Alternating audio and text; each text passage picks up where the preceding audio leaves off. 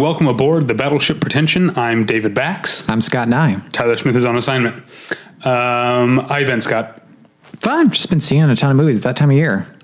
Yeah, I feel like I'm a little bit behind, um, but uh, yeah, I do have a bunch of stuff coming up. Got some, you know, I don't like to be one of the guys who brags about getting screeners, but I am getting screeners. Uh, Did you get stuff. the Orchard package today? Uh, the I, I haven't been home yet, so I hope so. A very ill-timed Orchard package because it includes the Louis C.K. CK movie. Oh, well, I'll be glad to have that. Yeah. Um, as a as a curio, uh, it's too bad no one has a screener of the Kevin Spacey "All the Money in the World." Someone will leak it. I can tell. yeah, yeah. No, I know. Uh, we were talking about that on uh, uh, our friend Jake was talking about this on Twitter last night, and the only the closest thing I could come up with was when they did the Red Dawn remake a few years ago, and Okay. they shot the entire thing with the Chinese as the bad guys, Right. and then it sat on a shelf for a while, and then Chris Hemsworth became famous. Right. And they were like, hey, let's release this. And it was like, oh, wait, like movies need to play in China these days. Right. And so they went and digitally changed all the Chinese flags North Korean flags and looped all the dia- Chinese dialogue to be North Korean dialogue. I don't know that this is the same thing. but I in, in the sense of there being like a completed Right. version of a movie that no one might ever see. Do you know what I mean? um, yeah, I mean, That- that- complete, that's what I mean. completed is always hard to say because it's like the movie's not complete till it comes out and people see it. You know, That's a, that's a good point. That's a good point. But uh, in, in both cases, I guess it was, I guess, largely considered completed. right? Yeah. Uh, and so that was the only corollary I could think of. I mean, I know Woody Allen shot all of, I think, September with a whole different cast and then completely reshot the movie because he didn't like it. That's interesting. Um, yeah. And then I think more recently, I had just heard about this today, but uh, Good Time, which we talked about last week, Eric Roberts was supposed to come in for a scene and they shot it with Eric Roberts. And at the end of the, when they were looking at it in the edit, they're like, this just isn't working. Hmm. So they reshot it with an actual Bail Bondsman. oh, that's interesting. Yeah. Yeah, I love hearing about like. It's always interesting to hear about actors who were completely cut out of movies. Wasn't there some, like? I want to say just recently, like Josh Brolin was cut out of Suburbicon. That's exactly what I was thinking of. Yeah. yeah, yeah. That's always interesting to me. And then it's, it's especially interesting when you get like the thin, the thin red line, Right. where like George Clooney still technically shows up. Yeah. you can kind of hear him talking, but like there's narration over it. Yeah. and, and any- anything else from his storyline was gone. But anyway, a um, couple of things I want to talk about. Uh, Alright. first one, I just want to address something that happened uh, in our sort of corner of the world.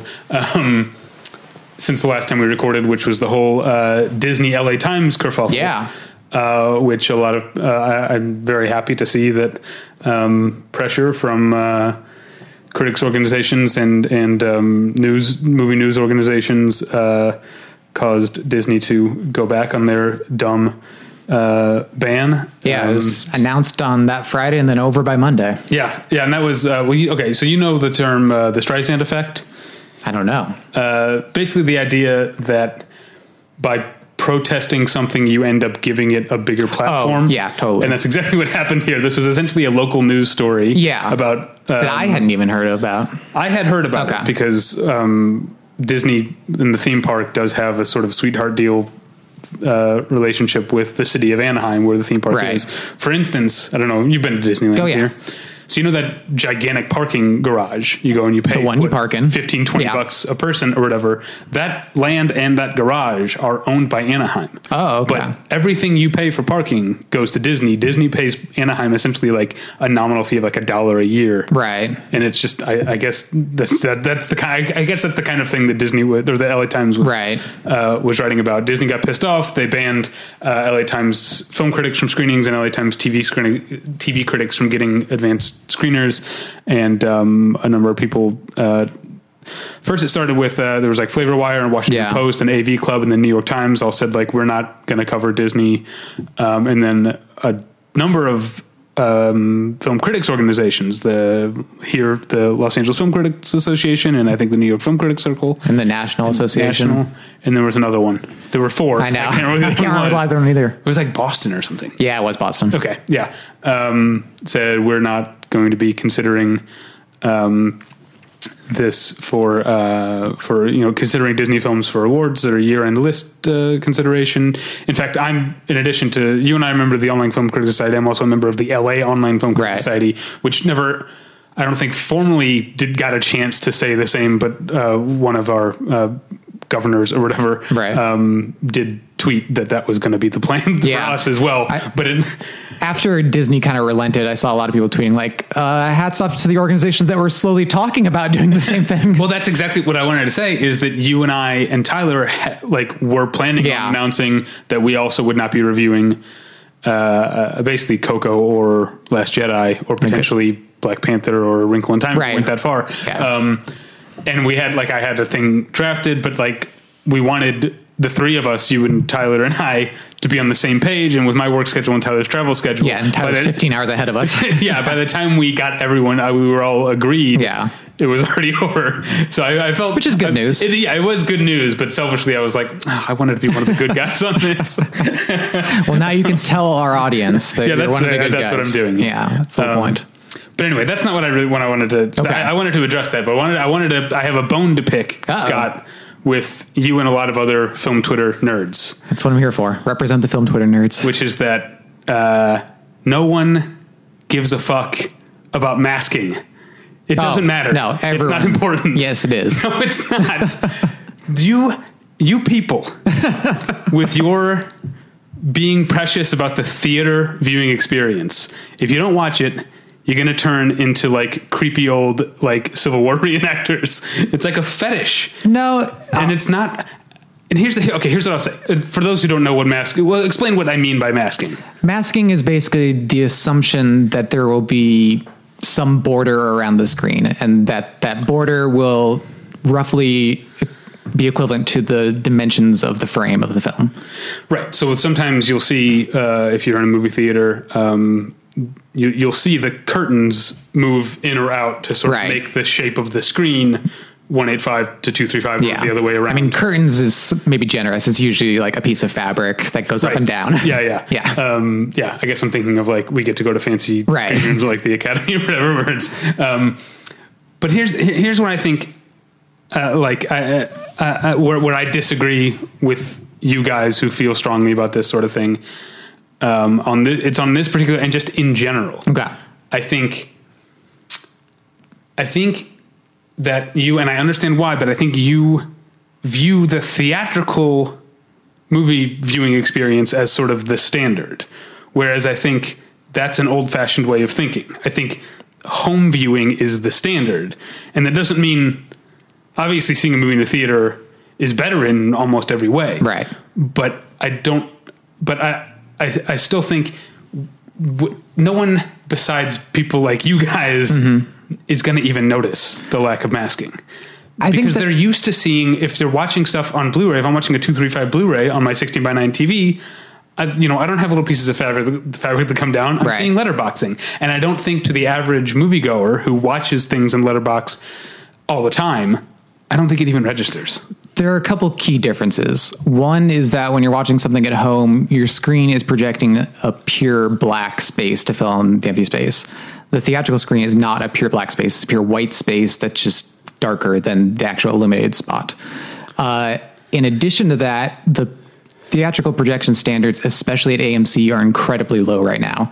You know, it's one thing to go see, uh, and, this has been the case at AMC for years, and they're like prime Dolby screens or whatever. They're, they haven't been masked since as long as they've been around. But I've never had a problem with it because it's a very primo projection experience. Like every everything's very fine tuned. There's no extra like stray light that could bla- bounce off the screen. The projection itself is very nice. So you don't really notice the border. But when you have washed out images with terrible colors, you have lights coming in from, you know, exit signs or wherever else, like all these things affect the light coming off of the screen, which is ultimately what you are watching. And so it's the lack of masking is just one further way to degrade an already severely degraded theatrical experience.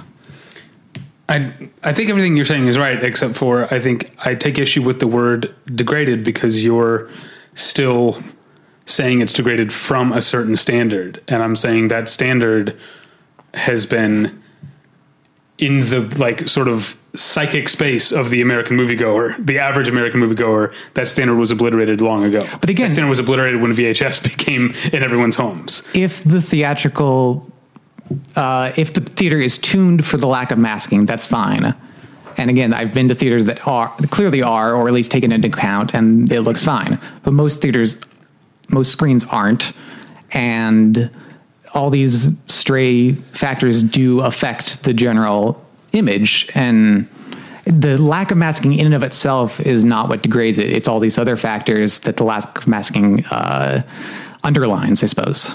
That's a good point. I, I, I, I don't I don't really agree disagree with what you're saying. I guess um, my point is that you've already lost this battle. I mean, It's not people. worth it. People say the same thing about texting. It's like you got to keep fighting, and so far we're winning against texting. So you might as well.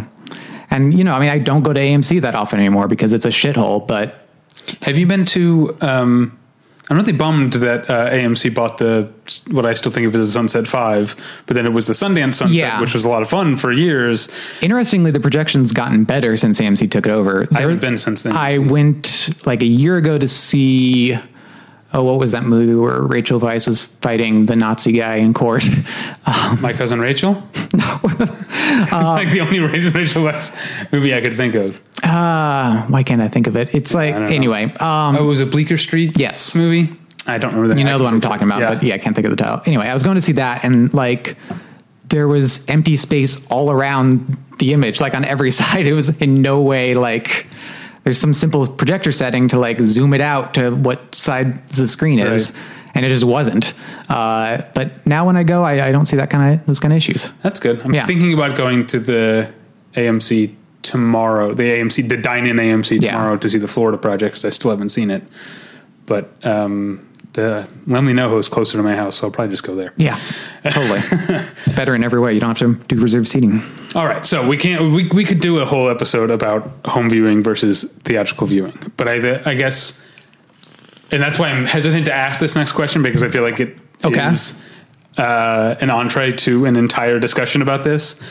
But I'm saying you're younger than I am. Yeah, and I like I didn't fall in love with movies at movie theaters. I fell in love with movies on VHS in the basement alone late at night, and that's still sort of.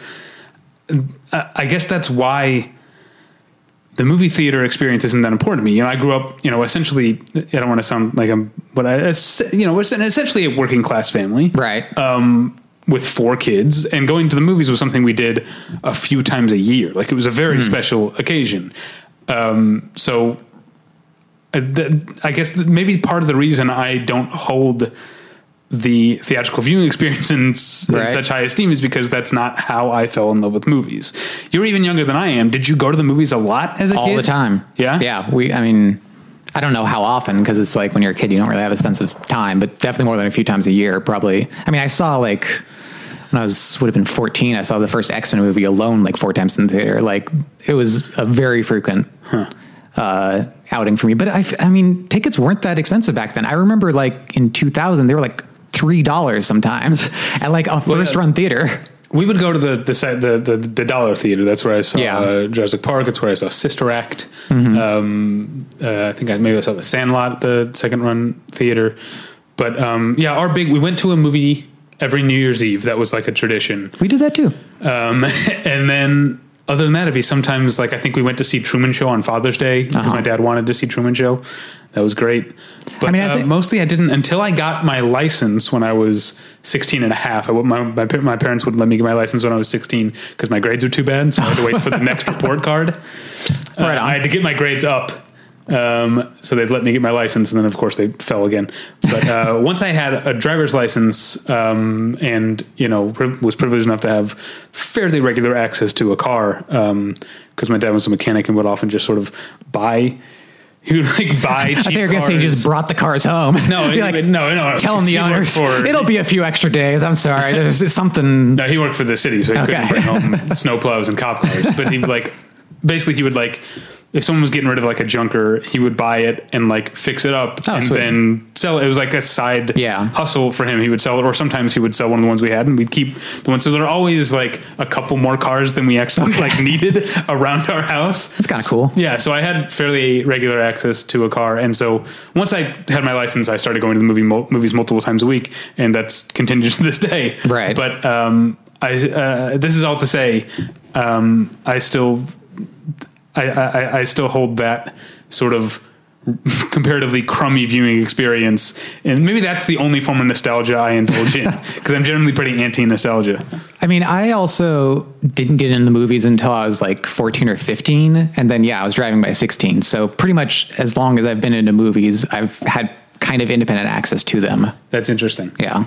I mean, I guess I I started getting into into movies like in a serious way probably when I was like 12 maybe. I was in like 8th grade, which would be uh, I guess that would be more like 13.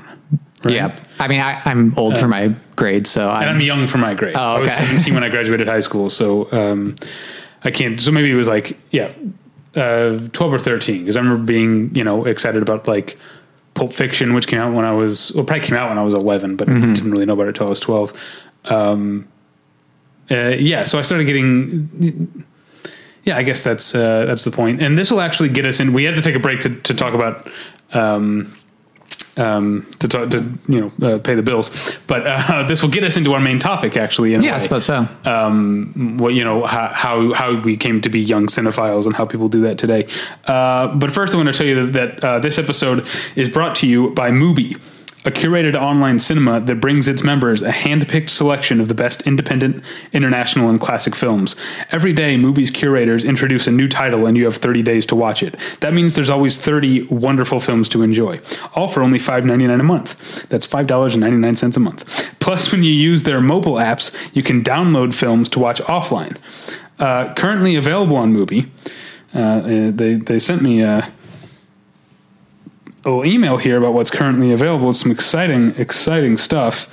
Um, uh, Under the Sun from 2015. Did you see this? no. After years of negotiation, the Russian director Vitaly Mansky was invited by the North Korean government to make a film about one girl and her family in the year she prepares to join the Children's Union on the day of the shining star, Kim Jong il's birthday.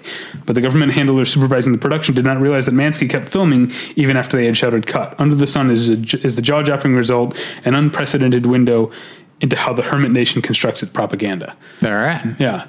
But this is the, yeah okay. So that's Under the Sun. Uh, they also have Evil Dead Two. Uh, Right up on. there. Well, I guess holdover from Halloween. It's never never the wrong time of year to watch horror movies. That's what I say. I mean, Evil Dead 2 is good. Um, I love horror movies. I think they're a lot of fun.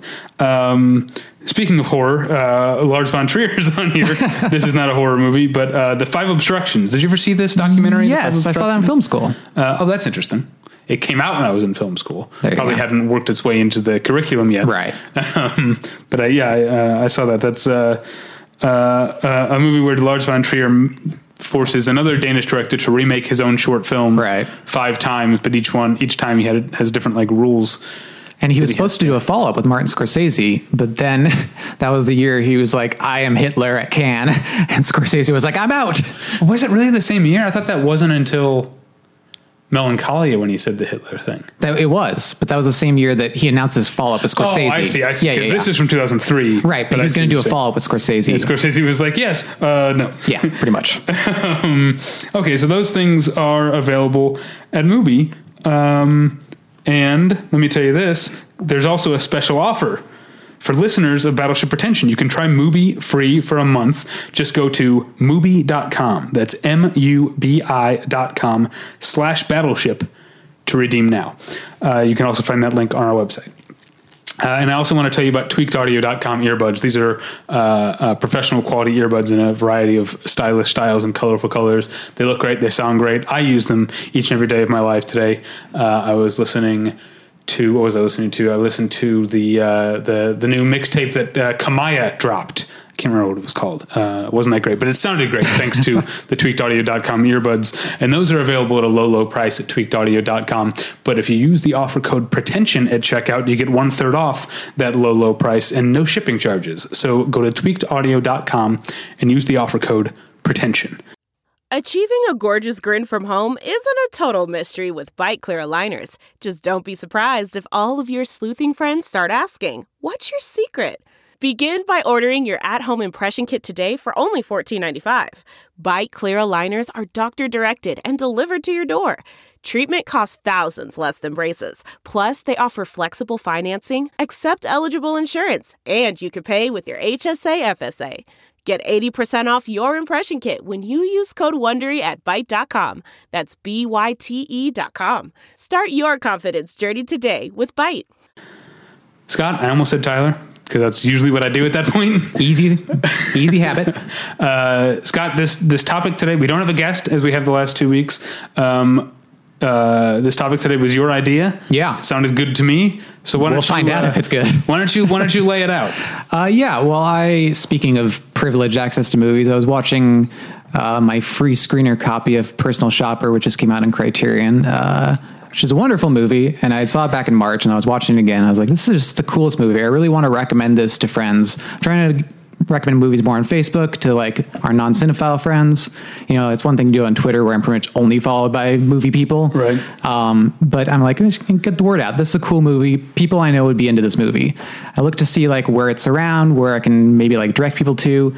You aside from the Criterion copy, the only way to watch this is to buy it digitally on like Amazon or iTunes. There's no rental option, which and it, like the idea of most people having access to a video store that they could rent the Criterion copy is, you know, a stretch to say There's the least Redbox, but Redbox doesn't have it's not going to carry stuff. personal shopper yeah.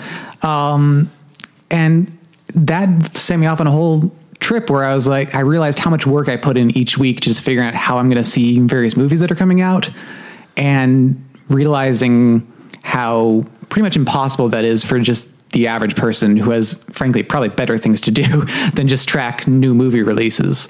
Um, and then that got me to thinking about the recent within the last like five years or so idea that movies just aren't that good anymore. And i think the two topics are kind of related because i think in many ways, if you can follow the new releases, and we talk about this at the end of every year when we do our top 10, it's usually been a good year of film. If you can somehow keep up with it, the movies themselves are great, as in many ways as good as they've ever been. But the problem is the access and the platform they're given has been severely diminished so that the idea of the movies feels less great than it used to. Um, but I bet, I mean, I'll bet if you went back to any time from like the 40s to present, you could find someone saying the movies aren't as good as they were. Oh, sure. But I think Uh, I don't know that it's a, that recent a um, uh, a, development, but I do think, and you and I, we've talked about this probably on the podcast, and I know we've talked about it off the podcast. I think movies as a medium are less important to young people than they were to us or to many multiple of the past generations. Right, and it's worth asking why that is, and I think part of that is the pl- platform they're given. Um, I think part of that. I think the bigger part of that is just there are new media. Uh, you know, um, there's there's YouTube and Snapchat and stuff like that, and I think that's just supplanted it just the way that movies supplanted radio or live theater, and it's never going to obliterate it completely. But I think that's I think that's really what's happening. yeah, but there's been new media since radio and theater too. Between Right, it's not like stick. This one's uh, this one's sticking. Vlogging and Snapchatting are sticking. it- but TV stuck too, and that never really did the movies away. Certainly not culturally. Uh, and I don't think this will either, but I, I, I think it's um, the importance of movies is diminished, and eventually, I think movies will be something like live theater. I, like I don't think it'll ever go away completely, but I think it will be for a niche audience and probably for a um, privileged, slightly upper class or at least bourgeois audience. It's unfortunate, but I think that's what's going to happen. Actually, I mean, what I think is really going to happen is that we're all going to die from global warming before this has a chance to happen. Um, They're giving us about hundred years before that. You're, you think cinema can't do hundred years? like a hard like on off switch though. Like things are going to keep getting worse for the next hundred years. Yeah, You know, but all the all the DCPs are going to when you melt. say we're all going to Or all die, the hard drives I assume there, there'll be nobody left to watch the movies if they would still exist. Uh, yeah, but the yeah the the those the, the LTOs and hard drives that are uh, Fair enough. holding the DCPs won't won't hold up. Uh, That's a we'll- fair point. Yeah, the um, uh, we won't we'll run out of power to uh, keep the the negs and IPs uh, in optimal condition. We won't Right. be able to do it's uh, cinema is going to die just like. We are all just like it's going to go extinct the way just the same way that the human race is going to go extinct. Yeah, I just don't know that uh, we'll beat it to the punch. That's all. Okay. Anyway, as but I think the lar- my larger point still stands that like there's no need to be withholding a movie like Personal Shopper from most people who would watch it. No, I didn't mean to because I didn't mean to like take the the role of devil's advocate here. Um, that wasn't my intention going into this, Right. but I do have questions. Whereas, in terms of you say like it's a bummer that all, all they can do is buy it online, but there was a time when we were kids when movies were even less available. There was the theatrical release, Right. and then there was a year, and then there was the home video release that you had to go to a store and get. You can't, you couldn't from the comfort of your own home watch any movie. Like it, I understand it's a bummer that you can't, you know, spend either have it be part of a of a of a streaming service or spend three or four bucks Right. and watch it. Like I wish that everyone could do that with Personal Shopper, but it is still easier to get a hold of than it was when we were kids. If Personal Shopper came out when I was 11, Yeah. it would have been harder for me to see. No, there's a that spurred a few thoughts. The first of which is that you know y- you have to adjust to the times. So like if the landscape is theatrical window, however long video release, like that's this I, this to me is the equivalent of like waiting an extra year for the video release or like they used to do with christmas movies they'd release it around the christmas time and then they wouldn't release the home video version until the next christmas Right. like it'd be this extra window of time where the movie was inaccessible and probably unwanted so in that case it probably made sense Yeah. but in this case like th- this is the time when people should be catching up with personal shopper you know Uh, and I hate, hate to yeah. keep bringing it back to that because I think, like I said, the larger point of how much work it takes to try to see really good movies, I can see why people don't think, in general, the movies are good anymore. You know, you have to be pretty dedicated to this. Even in Los Angeles, where you know you can see a good movie any night of the week, and I've said this for years. If people who live in major cities say there are no, no good movies out, you know, message me on Twitter. I'll find you a good movie. the idea that you live in, a, I've seen people in Los Angeles complain about this. The, the idea that you live in Los Angeles and can't go see a good movie is absurd to me. Yeah, but it's, it's. I usually have the opposite problem. of, Yeah, like, exactly. I'm. I can't go see this good movie because I'm already seeing this right. good movie. That- but given that rubric, I know it's hard to figure out which Laemmle it's playing out, you know, for a week or maybe a day. Um, so it, it does take a lot of work, and I think in a lot of ways that is a shame. Uh, I, I, I guess I agree. I guess I agree. but I, I, I'm just coming from my own point of view, and this isn't really fair. But I just like I put in the hard work when I was young, Yes. and I became a dedicated cinephile. And I guess I don't have sympathy for people who aren't willing to put in the hard work. No, I mean I did too, and people complain about this a lot with like classic movies being available on Netflix and stuff. And to me, like I didn't get into classic movies because they were on you know Saturday afternoons or whenever. Like there's a generation of people I think who came up with that culture of Right. old movies being on TV, and that's how they got into old movies, and they were just there. And I can see why they would think that's important, but. To me, that was never a factor in how I got into old movies. How did you get into old movies? Uh, I was watching the special features on Pulp Fiction, and Quentin Tarantino talked about how much he loved Howard Hawks. And like the next week, uh, Cinema 20, so yeah, Cinema 21, like my favorite theater in Portland, was playing The Big Sleep.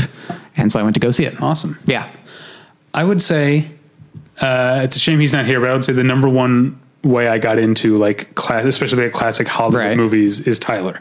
Yeah. is becoming friends with Tyler because I, don't- I don't know how he got into it, but he was in like when we first, you know, I, I met I met him when we were both I think juniors in high school. We didn't go to the same high school, um, and he you know recommended stuff. And obviously, I knew like to see Casablanca and Right. Citizen Kane and stuff like that.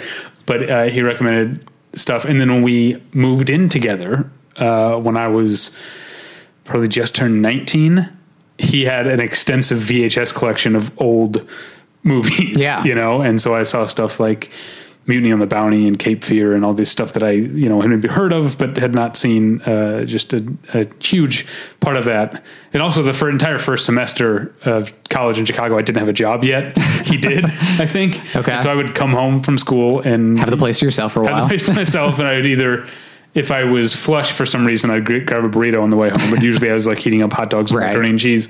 Um, and yeah, I'd watch his movies. And over the course of a semester, I watched like seventy something old movies. That's awesome. Yeah. No, I mean, it does help to have somebody kind of in the know. I mean, my fiance Julie was key to continuing my old movie interest because she was way into old movies by the time we got to college, and I was like just getting into them basically. Mm-hmm. Okay, so I, I guess what about this part of it? Okay. Because um, then, then this is where I'm not playing devil's advocate. This is where I'm I'm on your side a little bit, uh, and this is actually kind of what I thought you were talking about when you brought it up. Oh, sure. Uh, uh, apart from, or not even getting to the difficulty of seeing personal shopper, what about being a young or even a you know adult but aspiring cinephile? Um, how hard is it to know that personal shopper A exists and B is something you're supposed to be on the lookout for? Like that, I feel like has become, and I think because I came of age as the internet did, I just sort of naturally fell into it. But I'm I'm trying to think of someone who's who you know now who's just deciding I'm going to get into old you know I'm going to get into you know uh, art house movies. Right. Or I'm going to get into old movie or whatever. Um, how in the world do they know where to start? Do you know what I mean? Where to start in what sense of like what to watch? where to start looking for what to watch. Like, how do they know? How does? Uh, uh, I mean, I, I, I guess I'm thinking of like. I don't want to be. I, I hate nostalgia, so I hate like anything that sounds like it was better back then. Right. But, um, in all honesty, in like early high school for me, um, I would hear of movies because Entertainment Weekly, which I subscribe, subscribed to Mm-hmm. and subscribe to to this day, had a home video section where it would review. And Yeah. sometimes it was like new, you know, DVDs Sure. or special features or stuff. Or it was like TV shows that come out, but they would review new DVD uh, usually. Um, because yeah, this is before Blu-ray, uh, DVD editions of classic movies Oh yeah. you know and i'm saying i guess where is the mainstream source for even understanding what the canon is now No, I mean that's a good question. I think it's kind of wrapped up in all this is that there's no mainstream representation of quality movies. Um, there isn't kind of, I mean, Entertainment Weekly is still around, but like, I, I guess I don't know how people stumble around these things. For me, I there's tcm i don't, I want to like something i'm kissing up but tcm is a cable channel that i think most people who have cable these which is fewer and fewer people these days say, that's- people who have cable but i'm saying i guess I, I always think of this as a term in terms of someone who was the same age i was do you know what i'm saying Mm-hmm. like your parents probably if you're 12 your parents probably still have cable I suppose. um, uh, and TCM is a good way. Like it's out there, you know, and it's you know that's a push media or that's a yeah a push media if you know that term. No. Like so basically TV or radio. Um, in the classic sense, are push medias in turn push media in the turn in the sense that like you turn the thing on, It's there. it's there, Yeah. as opposed to something like on demand or whatever, which is a pull media, or going to Okay. a bookstores like stores like a pull media, where you're selecting what you want at that time. Okay. So I'm saying TCM is the biggest like sort of push medium uh, for old movies. But I almost, I mean, all of it to TCM and old movies, but I feel like if you're just getting into movies and you stumble across like a programmer from 1932, you're probably not going to want to watch more old movies because there's like, there's some awkward pacing think, in uh, there. You don't think the gay divorcee is a gateway film for a lot of people. I mean, I. I wish, but even as Astaire Rogers musicals go, it's a little over long. Um, but I, I mean, for me, like I was into comics, so I'd occasionally check in on Ain't It Cool News, and then from there, like as I got more into movies, they'd link to. I'm trying to think of what was around then. Cinematical, probably. Um, Chud, sure. so other like kind of geek centric, but you know, they're gateway drugs basically. And I'm sure they're, I mean, frankly, Twitter is probably a huge part of it for a lot of people. If they're interested in movies, there's a lot of very easy avenues to follow within that. Yeah, I, I, I guess uh, because my question was going to be like, how do you know who to whom, whom to follow? And I realized like, you know, when I want to learn about something, like I was just we, you and I were just talking off mic that I was like frustrated because I didn't know how to watch a like pr- password protected Vimeo screen Right. on my Vimeo Roku app. Right. And I was like, I could just Google it. And Yeah. That's all I did. Yeah. And I guess that's that's that's the simple answer to all of my questions here is if someone's like, what are good movies? you know, you're gonna find your way to like the the sight and sound list or the they shoot movies don't they uh, list or or one of those. Yeah, but to me, I'm not as concerned with how cinephiles can come up because I think if you're really dedicated to movies, you're going to figure out a way. And it's easier than ever to figure out that way. To me, it's like normal people who aren't super into movies, but like to watch good movies. And there's, you know, there's no front facing avenue for that. Like Netflix is kind of the end for most people, which I understand why.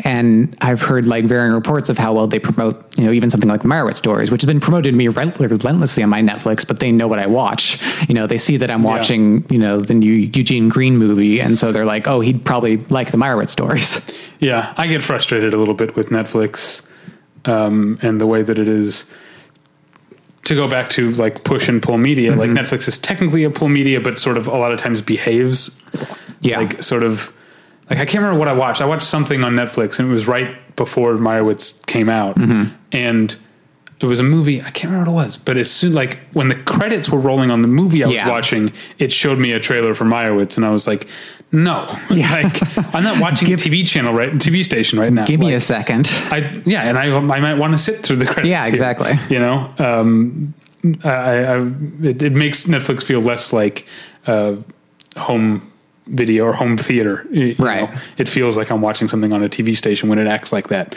Um, But yeah, But I mean, anyway. I'm, I'm not against, you know, Netflix or whoever picking up movies and their first run for all intents and purposes being on a streaming service. But it's to me all about how well the movie gets represented, whether that's a theatrical release, a day and date thing, or just pure streaming or however. And to me, by and large, the movies just aren't being well represented in the cultural space. Well, maybe this is just my still being uh, bitter about being a weirdo that no one understood as a kid, Right. But like, I guess I don't care how normal people like if normal people, normal people should. think That's, about movies. that's how the medium's going to last and endure.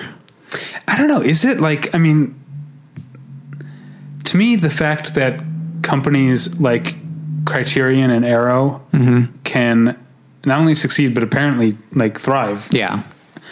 is proof that like this niche audience is enough. Do you know what I'm saying?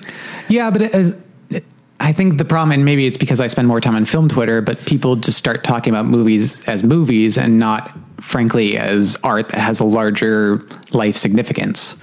Um, and I think that's something that gets lost when movies or any art form is just segmented to a certain group of people. I mean, you see that, frankly, with painting.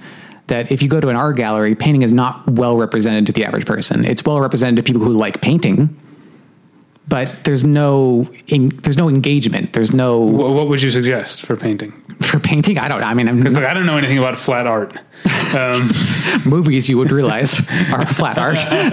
you're right. You're right. Uh, but at least they have the the other dimension. um, yeah, movies are three dimensional art. They're two dimensional, and then they skip a dimension, and then they're fourth dimensional, right? Oh, I suppose so. Yes, Because they, because they got the time. yeah, Yeah. Whereas if I look at a you know a, a, a Rembrandt or whatever, Mm-hmm. like how do I know when I'm done? There's no trailer for the next painting that comes up when I'm done looking at the Rembrandt. It's odd that you would say that because it's actually the opposite uh, with my French and fiance who isn't that much into avant-garde movies but like loves avant-garde art, and she's like because I can set the time. Oh, okay, yeah. Um, no, and I, uh, I mean, I, I'd like to exaggerate, just like I like to exaggerate about not being a Radiohead fan, Right. which I am. I do actually like a lot of, a lot of art. Um, uh, Rothko and Richter, those are my guys. Fair enough. Rothko, Gerhard, Richter. That's the stuff that I go straight to. I can dig it. Have you been to the Art Institute in Chicago?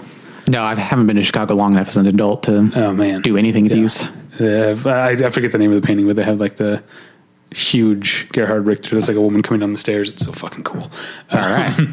yeah, uh, I love the Art Institute. You could literally spend all day. There. Like I lived there for four years, and I've been to visit, and there are rooms in that building I've never been into. I mean, I frankly feel that way about LACMA too. I mean, I go fairly frequently, and I'm still not sure I've seen all their like permanent collection stuff. yeah. Um, but yeah, that to me is So I, I still don't know how do you how do you engage uh, or make art more engaging? like painting, Yeah, like yeah, flat art. as is known to connoisseurs. yeah. No, I, I, I don't know. I not, you know, I enjoy going to galleries, but I'm not an expert by any stretch of the imagination. So like, because I guess I'm asking, are you talking about how it's presented in the space, or are you talking about marketing? because um, you mentioned LACMA, who has a they have a great Snapchat. Okay. LACMA Snapchat is I, awesome. I'm not on Snapchat, so I'll have to take your word. because they'll do things like have a series where they're like working like screen capping or or captioning pictures of their pieces from their collection with like lyrics from popular songs. Okay. Now you know, and it is. I think it is No, that kind of and engaging. It is a great idea because it connects it to a larger life experience. Maybe that's what movies need to do more is find that same sort of accessibility. Uh, and frankly, studios need to be more open to images being shared, um, be they in GIF form or whatever, in some capacity other than the ones they lay out. You know, they need to let some kind of life be breathed into them by the larger populace while they're still like new things. You know, Yeah, they- but then you get the spoiler phobes, well, sure. um, of which I'm not one. Uh, No, ne- neither am I, but I, I do hear you that that is an issue. Did you off topic for a second? Because I know you are one of the few people I actually know uh, who actually saw Thor Ragnarok. Yeah. I know a lot of people on Twitter who saw it. Right. But IRL, most people I know didn't go see Thor Ragnarok.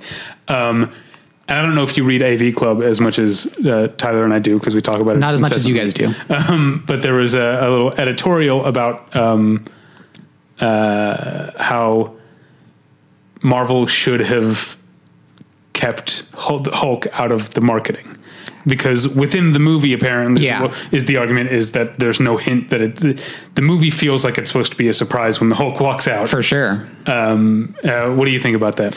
I think that's always been an issue. Um, I know, I mean, I wasn't, I was alive, but I wasn't old enough to be aware of it, but that was an issue with Terminator 2. That's the one that was cited in this editorial. Yeah, totally. well. because Yeah. that was something that James Cameron definitely designed to be a reveal that the, the Terminator was a good guy now.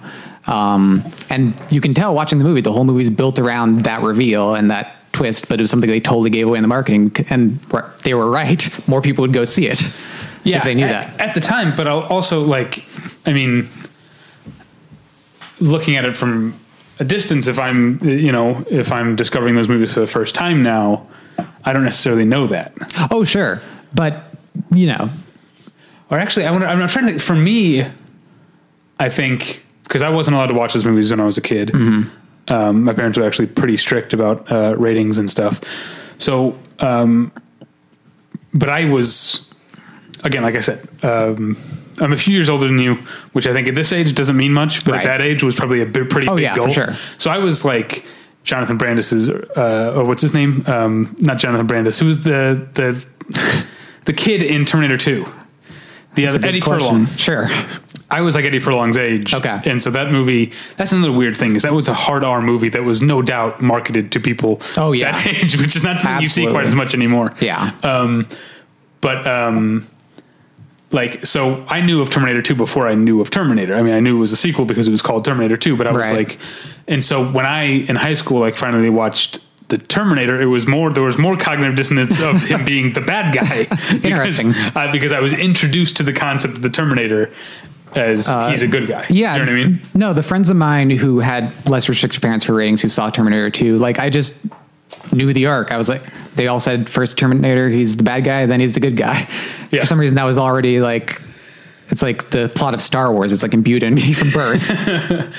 Uh, yeah, but do you think um, we're, we're so far off topic, but it's kind of fun. Well, to- that's to how it happens. Because Tyler has talked about this in like the way that things happen over generations. Like you and I and Tyler all grew up well after the movie Psycho came out, Right. But we all knew that Janet Leigh dies in the shower, Right. Right. But now Tyler is saying like being a, a TA to like you know people who are in their late teens, early twenties now, Right. Like it's like gone even f- it's it's gone back. It's gone it's so far that now it's back to where they do, uh, a lot of his students didn't necessarily know that about psycho. And i wonder does someone watching star wars at the age of eight or nine now know that darth vader is luke's father the way that i did when i sat down and watched it? Well, I think so because Star Wars has kept in the cultural That's space, especially over the last like 15 years or whatever. Um, but I think the psycho thing is reflective of what I'm of the diminished platform movies have culturally because there's no popular discourse around that. I mean, I think that scene was probably spoofed in Animaniacs when I grew up. Like there's there was some way it was re- reflected in culture up through when I was a kid. but that's also because it was more recent to them. Like I think, you know, the way that we viewed Psycho now is probably the way that if there was an Animaniacs now, Yeah, that's true. It'd be it would be spoofing, I don't know, Blue Velvet or something. I don't know about Blue Velvet, but uh, probably more directly like a Halloween or uh, the Thing. yeah, something from the 80s, I think, Right. or even into the 90s at this point. Um, yeah. Uh, I don't know. Blue Velvet might be a better compare. Like Psycho's a pretty disturbing movie.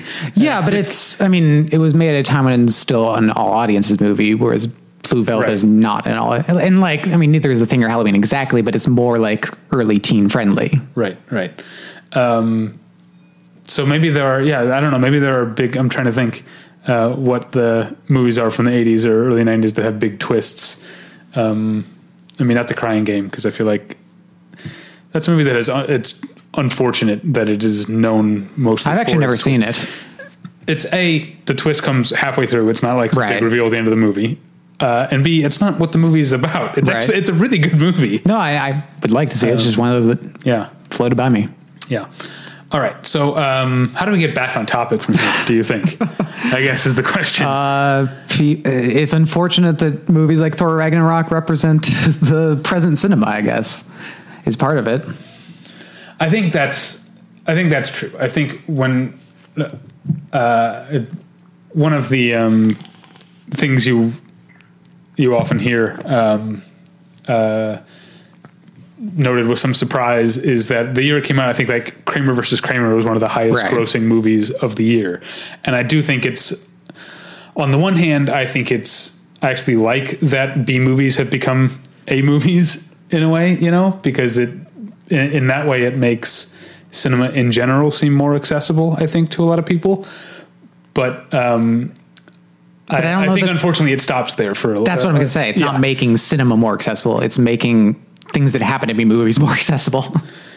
Uh, and I wonder if that's part of the problem is, uh, and I don't know if it's necessarily a problem, but the way that we select movies to watch has become such that they are often walled off from one another. You know, okay. Um, because you're because of you know to go back to this thing I keep saying, like because so much of it is about pull media. Mm-hmm. You know what I mean? You're not just like, and I guess. I never wanted to be the guy who's nostalgic about video stores, but there is sort of something to be said for like being in a physical space where you're surrounded by you know every different type of movie Right. least, you know um, and i don't think you have that now i think to go back to the entertainment weekly uh, um, example uh, which i still read every week um, by the way and i read through their music section. And it often is like music at this point has become so striated um, and, and it's everyone is just living in their own little like I like this kind of music, this specific kind of, and it gets even more specific that a publication like Entertainment Weekly trying to write about music is often laughable to me because it's they're trying to fit all of it into their four pages a week. But I feel like you know what I mean. that's even less true than it was 10, 15 years ago when, you know, downloading music was first becoming a major force and people really were picking their niches. I think things like Spotify have actually re-mainstreamed a lot of music. That's good. I hope you're right. I, I mean, I feel like artists like uh, Beyonce and Kesha and that whole pop scene, like when I was growing up, nobody I knew listened to pop. And now pop is like a mainstream accepted, seriously discussed thing. But do you think that's true of the 14 year old Scott or 14 year old David now? Yeah, kind of. You do? I mean, I wonder. Like, I mean, and it is me coming from a, a punk place where like not listening, listening to anything that wasn't punk was enough to get you tarred and feathered by your friends. but I mean, I I had a pretty wide group of friends in high school, like, Okay. and everyone I knew listened to like indie rock or emo music in like the mid two thousands. Nobody was listening to pop music, and I totally knew people who would be listening to pop music today. uh, what was the good pop music then, though? That's what I'm saying. I don't think there was that much. yeah. but, Whereas now we do have like, yeah, you got Beyonce, and so much of it is uh, female too. Carly Rae Jepsen. Yeah. This new, Ke- I was never a Kesha fan before this new album, but the new album is, I think, an instant classic. Um, yeah, I'm. uh, on the record as being a big Miley stan, even though um, I find her embarrassing. um, and there's definitely a lot, a lot of those uh, accusations of cultural appropriation uh, Yeah. stick. Yeah. Um, but I feel like, I mean, I guess you can, it doesn't necessarily make the songs bad. I feel like that's kind of an icky space to get Um, into, but it's like just because she's ignorant about it, it doesn't make the song necessarily a bad song. Right? I mean, I'm not that much of a Miley expert, but my view of her music has always kind of been that it's a little borrowed, I guess, in some capacity. And Um, why don't I, if you listen to her, her new album is Okay. a sort of return to like, um, more, you know, softer pop guitar, you know, guitar country influenced pop. And I think for all of her problem, all the things about her that are hashtag problematic, I don't think Miley has ever gotten enough the credit she deserves as a lyricist. Um, Okay. Cause she does write pretty much all of her own lyrics. And, uh, I think she has a really good, a really good knack for uh, employing specifics to suggest universality, which is kind of one of my favorite things about poetry or lyrics. Yeah, something totally, that- that's key. Something that the Mountain Goats do. okay. And Mountain Goats are my pretty much my favorite band of all time, um, and John Darnielle does that very well. Like hyper specific things that we've let on first listen, you're like, how is this important to the song? But Hmm. you realize that it's uh, it's a texture that you need. Anyway, we're so far off topic. But I can bring it back. Okay. Because I think another key thing that's helped music has been spontaneity and like these surprise release albums that just seemingly come out of nowhere. Yeah. Whereas the mainstream cinema, especially stuff like superhero movies, feels inevitable and feels so like years in advance you know it's coming. So that by the time it comes out, it's like, what's even the point of going, you know? Uh, I 100% like agree with that. I am. I, there are so many movies that I'm sick of, and they're still 10 minutes, 10, 10 months away from release. Yeah, But there are movies that I'll see something about and I'll be like, didn't that come out? Oh, yeah, and completely. it didn't yet. Um, but now I'm so excited for who will be the first studio to drop like a major movie. you know what I mean? I feel like things close to that have happened, but I can't think of any examples offhand, unfortunately. Uh, yeah, me either. I mean, how? Yeah, I don't know how you even do it. There's such Oh a well, machine. the, the closest was probably like Ten Cloverfield Lane, which Yeah. nobody really knew. I mean, if you'd really been keeping track, you could have told that there was a movie coming out with that cast. Um, but for most people, including Yeah. most people who follow movies, that trailer was the announcement, and that was like three months before it came out. Yeah, yeah. I guess I've followed Dan Trachtenberg on Twitter and Oh, Instagram okay. for years, so I I knew he was making a movie with John Goodman and whatever. But yeah, Yeah. I guess I learned when everyone else did uh, that it was a Cloverfield Right. movie, and, Or- then, and then I learned when it came out that it was better than Cloverfield. Uh, I'm not a huge might agree- Cloverfield fan. I'm not a huge Cloverfield fan. I think I would agree with that, uh, but I did like Cloverfield a lot. Um, the other more unfortunate example, given today's news, is the Louis C.K. movie that he basically s- dropped as a surprise movie at, at Toronto. And I feel like that does happen at film festivals quite a bit. I mean, just this year, Ghost Story, uh, the David Lowery movie, Yeah. was basically a surprise when it was announced.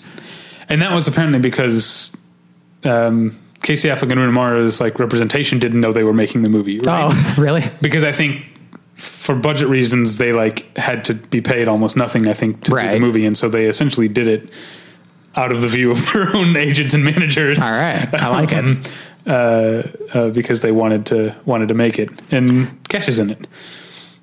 That's right. I forgot about that. She's in the party scene. Um, yeah, with Will Oldham. Kesha and Will Oldham together at last. That's a weird. You bringing up the budget of that movie is strange to me because it is a low budget movie, but they also apparently had enough of the budget to film all of the Casey Affleck as a ghost thing at a different frame rate than the Oh, rest of the frames that he's in, which is part of how they got like the effect of how like the cloak and stuff moves. Is they actually filmed that at a different frame rate and, then, composited like, it. composited it. Yeah, with the, that's interesting. Well, that's the one of the coolest things is the, about the present before we all melt to death. Um, uh, is how much easier good effects are. Mm-hmm. Um, like, and I'm sure you know things change so much that I'm sure this movie looks a little bit dated now. But uh, Monsters, the Gareth whatever movie, yes, which I never Um, saw. I always forget if it's Evans or Edwards. One made the raid, s- and yeah, one made I think it's Edwards. Okay. Um, it's a really interesting movie. Um, uh, but it has pretty good, like pretty cool, Right. like giant monster effects, and it was made for nothing. Like it was all the effects were like done on laptops. Or, Yeah, yeah. You know, and that's that's very exciting that you can do that now. Yeah, or just the level of invisible effects. Like I saw Ladybird last night, and there was a visual effects credit.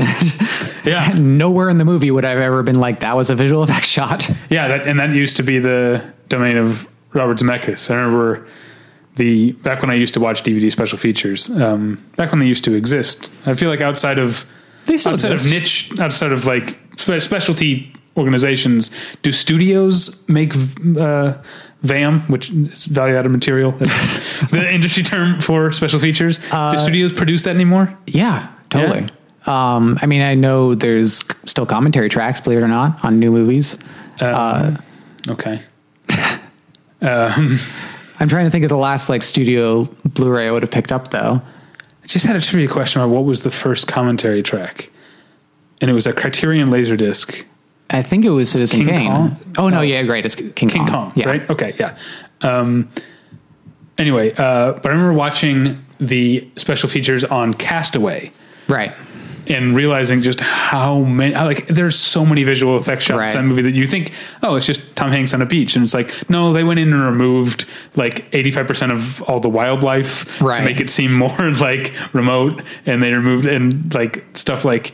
The part where he climbs up to the place where he tried to kill himself. the- Yeah. There's it's literally in the parking lot Right. of like the Culver Studios in Culver City. It was the same thing watching the special features on Zodiac. Um, there's because they actually did shoot that in San Francisco, but there's obviously parts of San Francisco that don't look like the 70s anymore. Mm-hmm. So there's a part of the behind the scenes footage where these guys are literally like pushing a green screen behind Mark Ruffalo, so that there's always a green screen behind him as the shot tracks Oh, along the street. Yeah, it was pretty cool. Um, okay, so well, we've been going almost now, should probably look to wrapping up. I feel like maybe the answer here, um, but no, uh, the answer to my question, not Okay. to your question, uh, is this is what's good about award season. As much as those of us who are mired in it, not you, not me. I tend to love award season. I do too. Um, but I know there's always a lot of complaining, uh, uh, you know, about uh, award season. Does it cheapen things to put them in competition with, with one Right. another?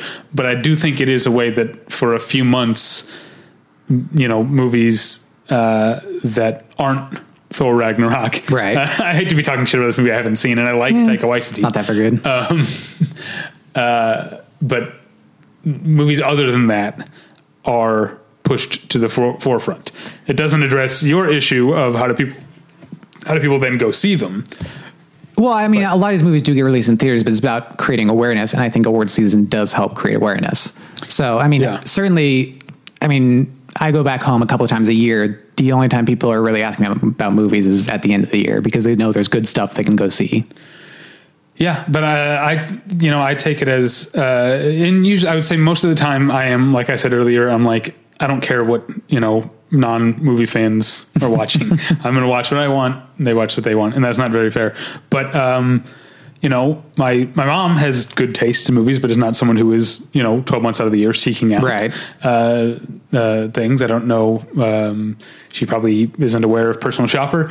Um, but like, I guess two years, you know, I, every year around this time, she asks me like, what should I see before like award season Yeah, exactly. kicks off? And I've like, as you know, I think, and I remember this is, my mom has joked about this in other ways that like, when parents have little kids, they protect the little kids from things. Right. And then like, as kids get older, they, uh, turn into adults, they often weirdly feel like they have to protect their parents from like newish like stuff. I mean- Or- and I've learned to break out of that because my Yeah. mom thought Tangerine was great. That's awesome. Which is not a movie I like. Um, I recommended to her two years ago. She watched it. I think she watched it like on Netflix on a plane, which I wonder what the person next to her thought.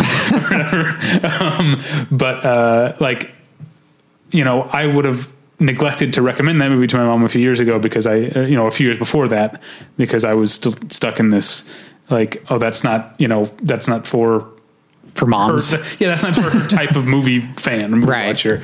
Uh, and I've def- I definitely uh, credit my mom's good taste and openness to sort of realizing uh, despite what I've already said in this episode, that people who aren't you and me, uh, there's no reason they shouldn't be watching these movies. Yeah, I mean, I was recommending uh, Two Days One Night, all up and down the Boulevard, because I know you think it's too accessible, but I think that's you know in its favor that normal people can watch it and still get uh, Yeah. get the pure shit. Yeah, what, what was their last one? Uh, they just had one this year, uh, which I saw and can't remember now. Okay. The Unknown Girl. Uh, oh, okay, I didn't see that one. Um, but yeah, I like Two Days One Night. It was definitely better than Kid with a Bike, which is the Yeah. one that I felt was really like a sort of sappy movie Okay. dressed up as a art house movie or whatever. I can kind of see that. Um, but uh, I did like Two Days One Night. I did. I just didn't love it. Um, um, I'm thinking of this one only because I happened to see it at the same theater. But uh, 45 Years is the movie from recent years. oh would- yeah, totally. that I would definitely recommend to people. That one blew me away. Um, saw both of those at the Laemmle Royal.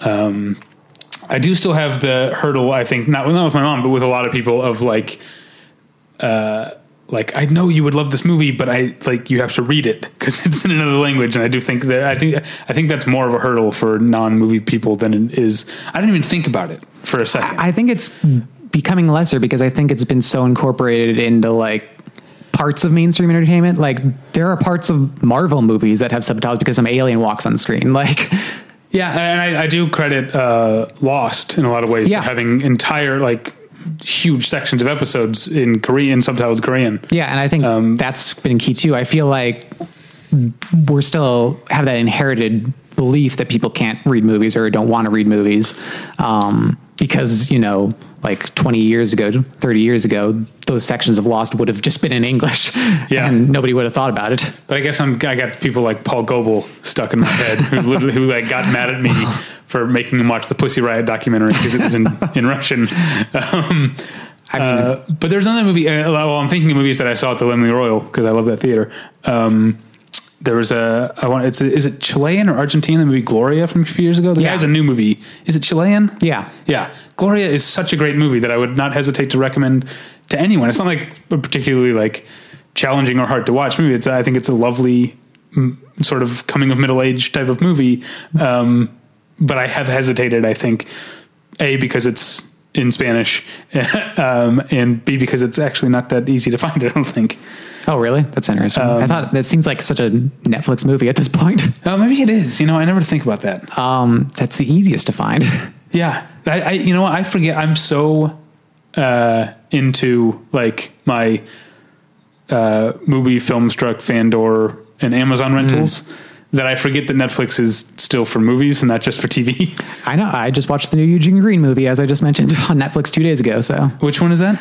uh, The Son of Joseph. Okay. It's pretty good. Well, Tangerine's still on Netflix. Uh, There I'll you go go. home and watch that. Uh, anyway, so uh, award season's good. Yes. The internet's good. Yes.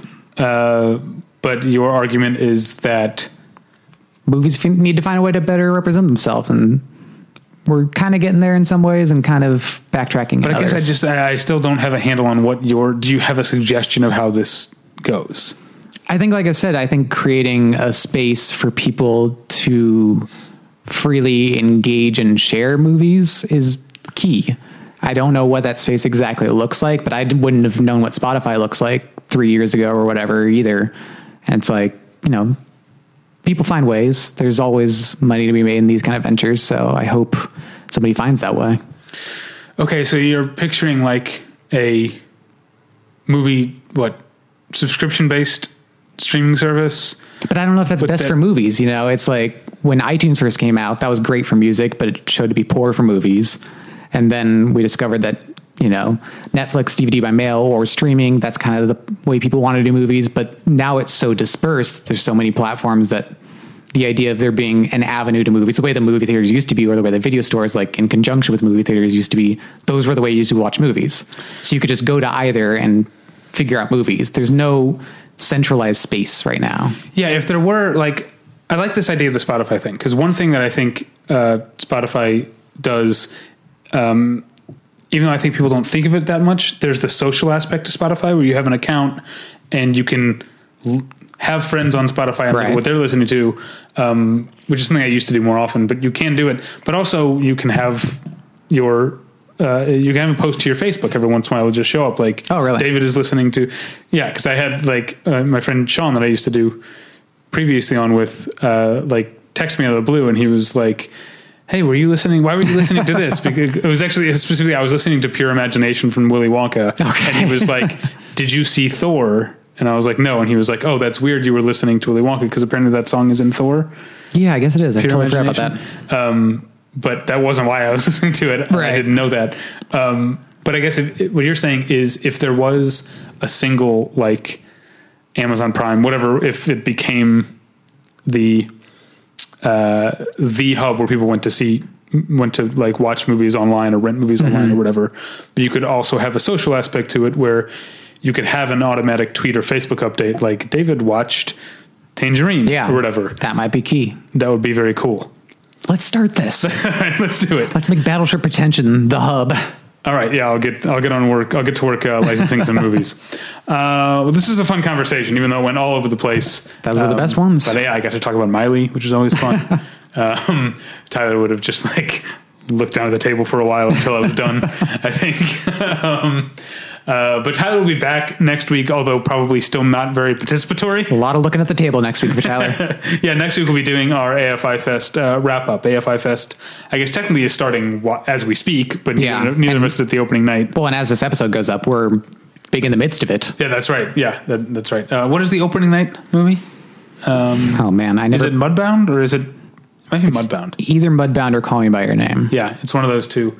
Uh, I don't know what the closing night movie is because it was supposed to Yeah. be All the Money in the World, which is still coming out December twenty I know. apparently. I'm so excited. How do you feel about the news?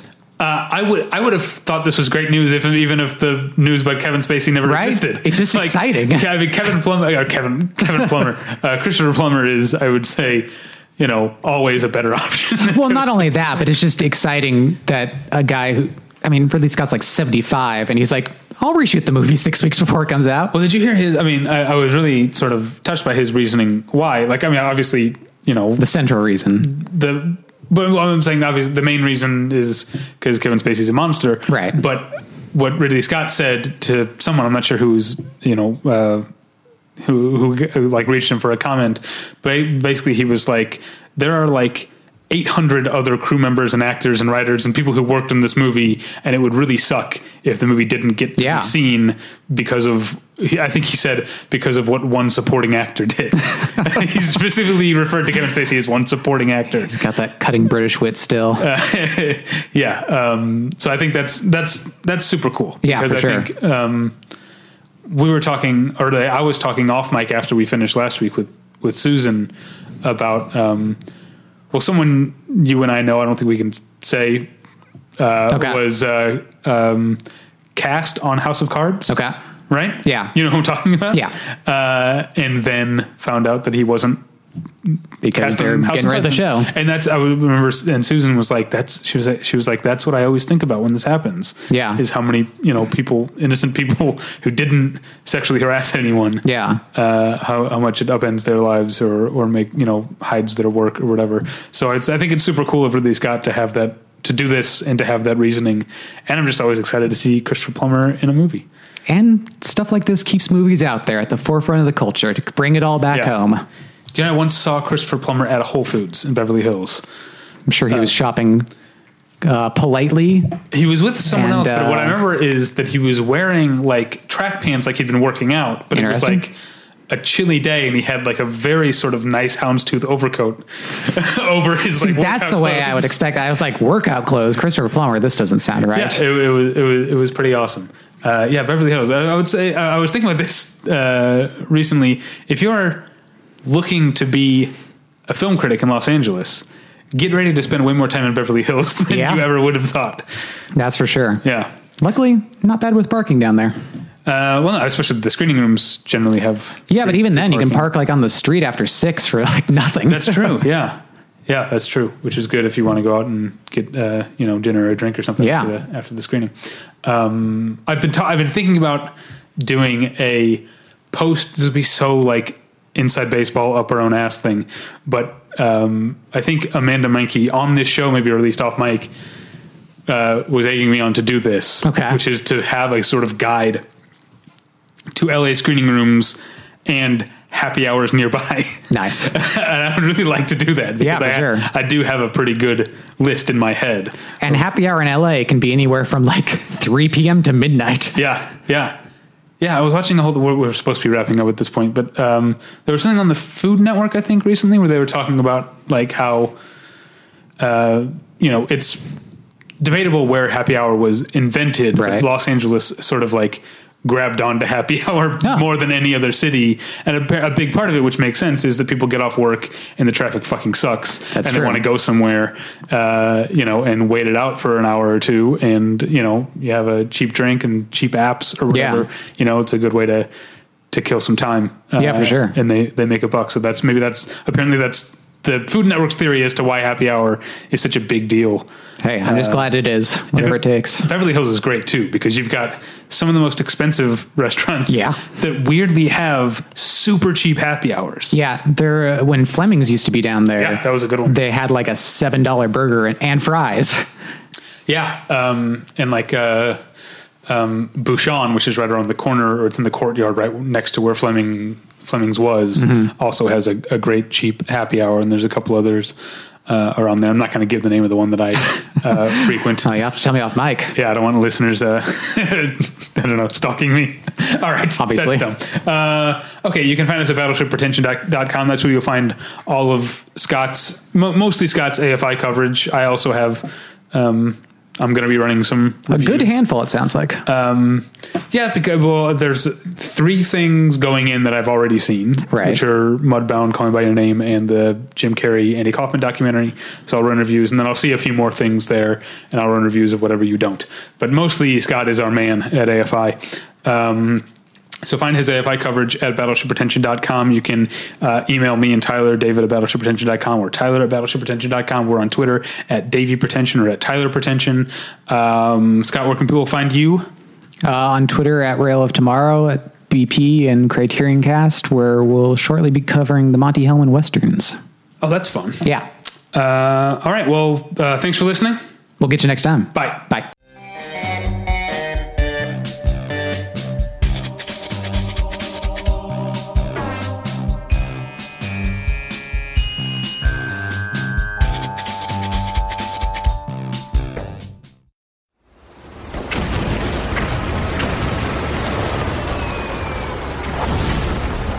This program is a proud member of the Battleship Pretension Fleet.